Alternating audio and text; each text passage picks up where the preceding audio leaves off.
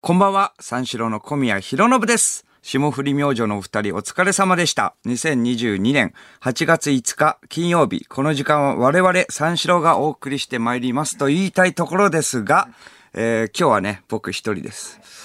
あのー間がね、体調不良で、今日はお休みということで、ね、あの、PCR のね、検査結果は、えー陰性だったんですが、大事を取ってお休みということで、僕も、えー PCR の検査を受けて陰性だったので、まあ、あの、来れるということで今日は一人。ということですね。えー過去2回くらい一人でやってるよね。うん。前回は、えー坊主に電話をして、バリカンでより坊主にしてもらう。バリカンテレフォンやった。あんまり盛り上がらなかったよね。あんまり盛り上がんなかったね、あれは。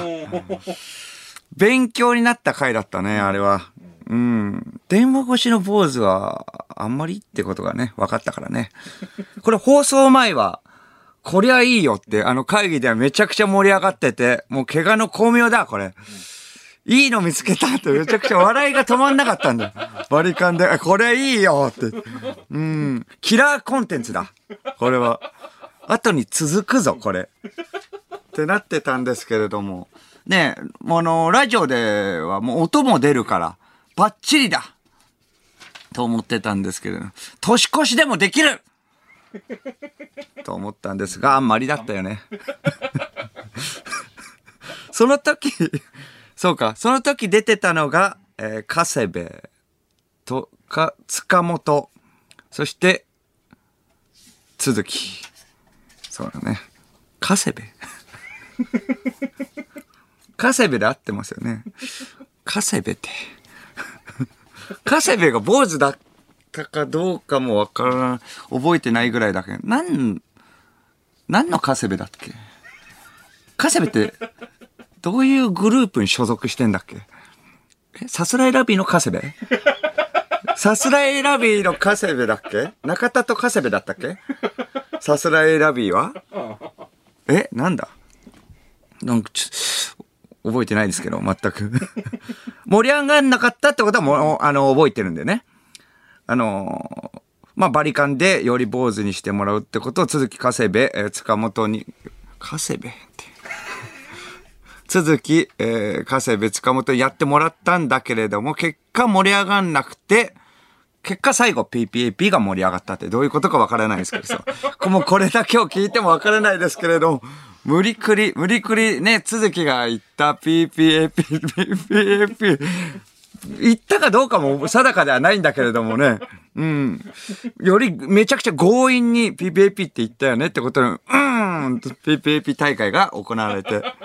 PPAP ってね、あ PPAP みんなでやるってことで、PPAP 誰がやってるかわからないからっていうことで続きです。PPAP ね、うんっていうことで、名前を言ってもらって、おのおの名前を言ってもらって、うんだけだったっけ？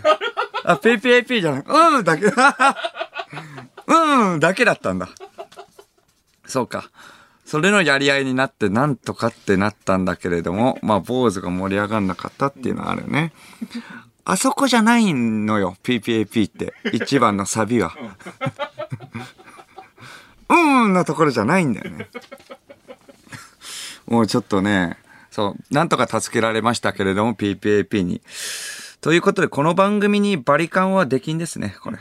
バリカンができんです。坊主がとかじゃない、バリカンできん。他のね、番組は知らないですけど、この番組はバリカンできんです。そうなんです。ということでね、今日は小宮一人ってことなんでね、ちょっとね、最近の間の話をしましょうか。間は最近、えっ、と、まあ、配信されたんですけれど、内村サマーズ。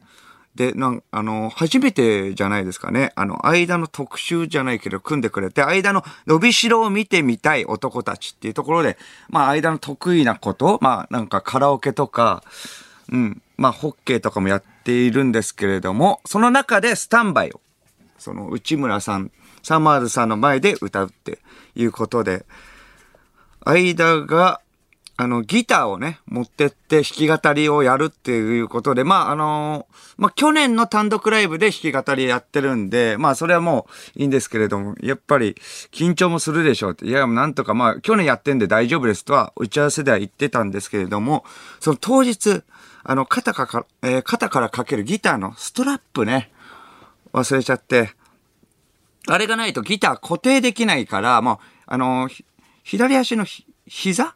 膝で、ちょっと、えっ、ー、と、そうそう、膝を、そうか、組んで、膝で固定して支えて、そう、あの、弾くところ組んでなかったな。足組んでないから、左足の高さが足りずに、激烈に震えてて静止できなかった。もう、プルプルプルプルなって。そういう時に限ってスラップ忘れるんです。そう。空気椅子みたいな感じで、空気椅子みたいな感じで、プルプルプル。そう、もうそれ気になって見てらんなかったよってみんなに言われて、もう曲も全然入ってこないと言われて。そっか、組まなきゃいけないんだ。なんか高さ足りねえな、みたいな感じになって。そういう芸みたいな感じ。空気椅子の。そういう新たな芸を披露してんじゃないかって。そう。そう、間ってずっとその、なんか立ち位置だよね。うん相田、相田さんね、なんかあるかもって思われて、ずっとここまで来てます。伸びしろとかなんかある。ああの、三四郎のブレーンは間だ、みたいな。実は三四郎は間で持ってるとか、間の方が面白いみたいな感じに言われるのは尺です、こっちは。もうずっとそれでやってますからね。そう。だからまあ、ね、こういうエピソードを言っても、あの、喋ったところで、ヘラヘラしてるだけなんで、ラジオではあんまり相方のエピソードは話さないです。響きがないから。響きなし男。響きなしおです。そうです。そうなんですよね。その、有吉の壁でも、テレビではもうもちろん、あの、オープニングであの、カメラに向かってダッシュしていくっていうのはもうカットなんですけど、もう YouTube でもカットされ始めてるんで ちょっとね、カットされ始めて、最近工夫をしだした。そう、工夫をしだして、なんとか、まあ YouTube でオンエアされるようにっていう工夫をしだしてるという男が間です。そうそう。その間がね、今日はいないんですけれども。うん、まあ一人でちょっと頑張っていきたいなと思います。それでは始めていきましょう。三四郎のオールナイトニッポンゼロゲラヘー改めましてこんばんは。三四郎の小宮弘信です。マックスのゲラヘイ出たな1回目、2回目一人でね、やった時も結構良かったみたいに言われましたけれども、やっぱゲラヘイが弱いという、その噂があったんだ。今日ちょっとしっかりゲラヘイでお願いしますという発注がありました。しっかりゲラヘイでっていうのは、そういうことかなっていうことなんですけれども、ゲラヘイ、マックスのゲラヘイがね、出ましたね。えー、金曜日のオールナイトニッポンゼロは三四郎がお送りしてまいりますということで、いつもとやっぱ間もいない、間がいないっていうのがやっぱ違いますけれども、そのスタジオのね、ちょっと外が暗い。ちょっとね、あの、なんか、スポーツ部みたいな感じな暗さ。そう、スポーツ部のところなんだよね。が、スポーツ部のところが、あの、明かりが全然もうないんですよね。だから照明が、だから、聞くところによると、なんか照明がもう切れかけてて、そのチカチカチカチカになっちゃうから、それだとちょっと煩わしいということで、じゃあ切っときましょうっていうことで、もう、ラジオ大阪じゃねえかって話。最悪だよ、マジで。なんで、暗そんな金ねえのかよ、日本放送。トイレ行ってみたら、手洗うとこめちゃくちゃ、バチ、バチボコ汚い。誰かが習字やった後なのかっていうぐらいもう黒い、うわ、下痢みたいなね。体調悪い時の下痢みたいなの。そう。あそこでクソしたのっていう。手洗うところで。手洗うところで。恐ろしい俺汚ねえんだからもう。どうなってんだよ、マジで。うん、ちょっとそこがね、いつもと違うところなんですけれども、うん、まあ頑張っていきたいなと思いますが、こんな話題があります。えー、オーストラリアに朝マックを持ち込んだ旅行者に25万の罰金。なるほど。そうなんだ。インドネシアの、えーバリ島からオーストラリアに、え到着した、え乗客の手荷物から申告のないマクドナルドのマフィンなどが見つかり、それあかんやろってなって25万の罰金。そういうもんなんだ。厳しいね。厳しいねっていうか、オーストラリアは厳しいね。なんか世界丸見えのね、空港税関シリーズもオーストラリアが多いイメージだよね。なんかオーストラリアばっか。そうか、まあ、まあ、肉系ってどこも厳しいっていうことなのか。やっぱ加工肉でもね、やっぱ決められたやつしかダメだから、うん、やっぱ肉系、病気とかを持ってくる可能性があるからっていうことかね。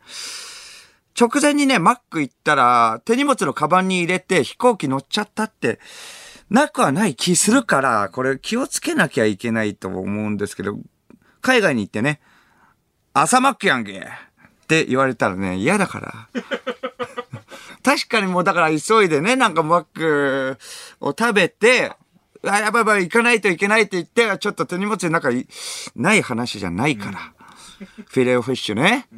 朝マック。あの、マックグリドルとかね、ソーセージマフィンとか、メガマフィンね。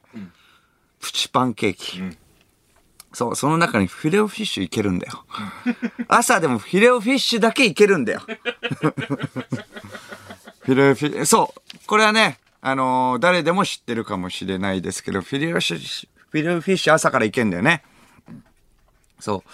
これね、あのー私はマックでのバイト経験者っていうことで、そこはもうね、あの覚えてますけれど、フィレオフィッシュ結構朝でも出てるなって。まあ朝入ったことも結構多いので、朝はまあポテトは違いますよ。普通のポテトは違うんですけど、まあ昼、ね、あの、小宮のね、ポテトの塩加減は絶妙ですからね。